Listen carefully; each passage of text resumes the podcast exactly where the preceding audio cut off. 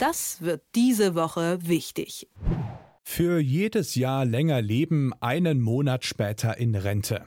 Dafür spricht sich Unionsfraktionsvize Jens Spahn aus. Das Renteneintrittsalter müsse an die gestiegene Lebenserwartung angepasst werden. SPD-Bundeskanzler Olaf Scholz hatte die Debatte über einen späteren Renteneintritt angeschoben. Später in Rente, das ist eigentlich keine Idee, mit der man in der Gunst der Wählerinnen steigt. Warum wird trotzdem immer konkreter darüber gesprochen? Hat unser Rentensystem vielleicht einfach ausgedient? Sprechen wir drüber mit Stefan Karsdorf, Herausgeber des Tagesspiegels. Schönen guten Morgen. Schönen guten Morgen nach Leipzig. Ja, immer mehr Jahrgänge dürfen mit 67 abschlagsfrei in Rente gehen. Was hältst du von der Idee, den Ruhestand noch weiter nach hinten zu schieben, mit der Begründung, dass die Menschen ja immer älter werden? Ja, das ist wohl so, aber die Beanspruchung der Menschen wird auch immer größer. Also es ist schon neben allem, was man da berechnen muss, ein Faktor.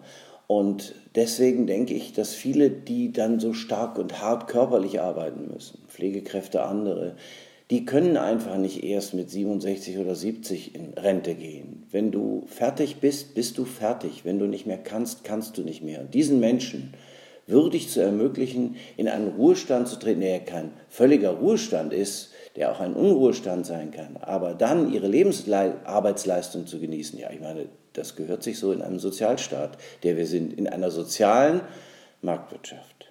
Und würde das dann im Zweifel auf so eine Einzelfallprüfung hinauslaufen oder dass man sagt, bestimmte Berufsgruppen nimmt man davon aus? Ja, das finde ich schon gut. Also das finde ich ist ein gangbarer Weg. Also man guckt sich genau an. Dachdecker, andere können einfach nicht mit 70 noch auf dem Dach herumstehen, krabbeln und äh, da ihre Arbeit verrichten. Das geht einfach nicht. So, da gibt es viele körperliche Arbeiten, die einfach zu beanspruchend sind. Aber nicht nur die, es gibt auch andere. Ja, ich finde es gut. Also den Vorschlag finde ich gut. Lasst es uns genau anschauen. Und dann ist es auch immer noch möglich, dass im Einzelfall, im wirklichen Einzelfall entschieden wird. Kannst du noch, willst du noch, wie geht das, wenn du jetzt ausscheiden möchtest aus dem sogenannten Erwerbsleben und in ein anderes Leben eintreten willst. Das finde ich auch in Ordnung. Was ich mich frage, ist, warum man nicht vielleicht auch einfach hm, andere Stellschrauben mal probiert, mit denen man das Rentensystem wieder stabilisieren könnte. Ich meine, darum geht es doch bei der Debatte, oder? Ja, aber nun wird ja gerade darüber diskutiert und debattiert. Und ich finde es auch ganz gut, dass es so ist. Also unser Rentensystem ist ja ein Ausbund an Stabilität, seien wir mal ehrlich. Ohne dieses Rentensystem, wie wir es haben, natürlich verändert und immer wieder angepasst, hätte es die deutsche Einigung nicht gegeben. Denn es muss ja alles das bezahlt werden. Und das hat was mit dem Rentensystem zu tun, aus dessen Kassen wir das bezahlen konnten. Ich glaube, es gibt keinen Staat der Welt, der ein solches Rentensystem wie Deutschland hat und es auch könnte. Ich stelle mir vor, Korea müsste sich vereinigen, also Nord und Süd, oder dürfte sich vereinigen, endlich unter friedlichen Umständen. Ich glaube nicht, dass sie das so hinbekämen. Also das war ein Wunder. Das ist das Erste. Das Zweite ist ein Wunder, dass es immer noch steht. Das Dritte ist, dass es ja geht. Es ist ja nicht so, als ob die Rente nicht gezahlt würde. Es wird gezahlt, ja. Und es ist tatsächlich so, Babyboomer-Generation, anderes. Man muss da schon nochmal drauf gucken und immer wieder anpassen. Also ich finde die Möglichkeit, dass man über einen staatlichen Fonds auch nochmal Rentengeld zusammenbringt. Das machen ja andere Länder, skandinavische Länder. Das ist das, was die FDP, Johannes Vogel, ein übrigens sozial gesinnter Liberaler, vorschlägt. Ja, also darüber kann man ja nachdenken. Ich bin ja gar nicht gegen Innovation. Ich bin nur dagegen, dass die Innovation dem System insgesamt schadet. Also kann man festhalten, dass du schon das Rentensystem vielleicht auch in leicht abgewandelter Form, aber so wie es jetzt grob ist, doch für alternativlos hältst. Ja, weil es sich bewährt hat. Man muss nicht immer alles neu machen wollen. Also das Bewährte bewahren heißt manchmal es zu verändern, aber es heißt nicht grundstürzend neu zu machen. Das Rentensystem steht. Der demografische Faktor, der von Norbert Blüm, das ist ja nun auch schon Jahrzehnte her eingeführt worden ist, hatte schon auch die Anpassung vorgenommen, die man vornehmen musste, der demografische Faktor, damit das System stabil bleibt. Er wurde belächelt dafür, dass die Rente sicher ist. Ganz falsch war das nie.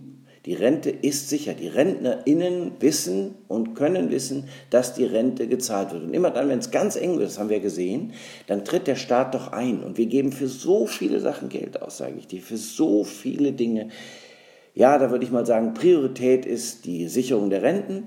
Und dann muss man eben Dinge suchen, die nachrangiger sind. Und das wird man in einem Haushalt von der Größe, hunderten Milliarden, denke ich, doch finden.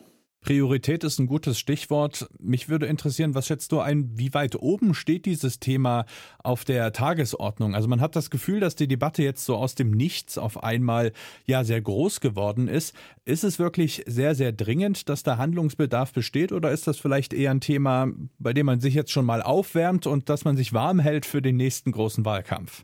Ja, das kann sogar so sein. Ich glaube gar nicht, dass Olaf Scholz, von dem das ja ausging, dass der das so gemeint hatte. Gut, Debatten passieren, wenn sie passieren, das kann man nicht immer steuern. Man kann nicht sagen, heute wollen wir jetzt eine große Debatte über die Rente anstoßen, das kannst du dir vornehmen, gelingt meistens nicht. Die, die Debatten kommen auf dich zu. Und es war ein Bürgerdialog, wenn ich mich recht entsinne, in seinem Wahlkreis in Potsdam. Und da wurde er gefragt nach der Rente, da hat er was gesagt und schon ging die Debatte los. Zeigt, da ist Bedarf, also da ist ein Thema. Die Leute treibt es um, weil ja auch die Rente nicht so üppig, so üppig ist, das muss man schon sagen. Drum kann man darüber nachdenken, Grundsicherung, Bürgergeld, alles das ist ja angelagert als Diskussion, auch die Grundsicherung des Menschen. Und dann äh, denke ich, ja, das ist allerdings noch ein bisschen länger hin, kann das auch im kommenden Wahlkampf wieder ein Thema werden. Denn es sind tatsächlich auch viele der Babyboomer-Generation, die dann in Rente gehen oder gegangen sind. Und das wird ein Thema sein der jungen Generation, die sagen, seht, jetzt sind die geburtenstarken Jahrgänge Rente und da müssen wir doch auch noch mal drauf schauen. Bin mal gespannt, wer dann, sagen wir mal, Kanzlerkandidat in der Parteien ist, denn das sind ja meistens auch Ältere. Wir werden auf jeden Fall auch darüber sprechen. Die Einschätzung von Stefan Karstorff, Herausgeber des Tagesspiegels. Ich sage in diesem Jahr ein letztes Mal vielen Dank für deine Zeit. Vielen herzlichen Dank. Wunderschöne Weihnachtszeit und auf ein wirklich friedvolles neues Jahr. Das wird diese Woche wichtig.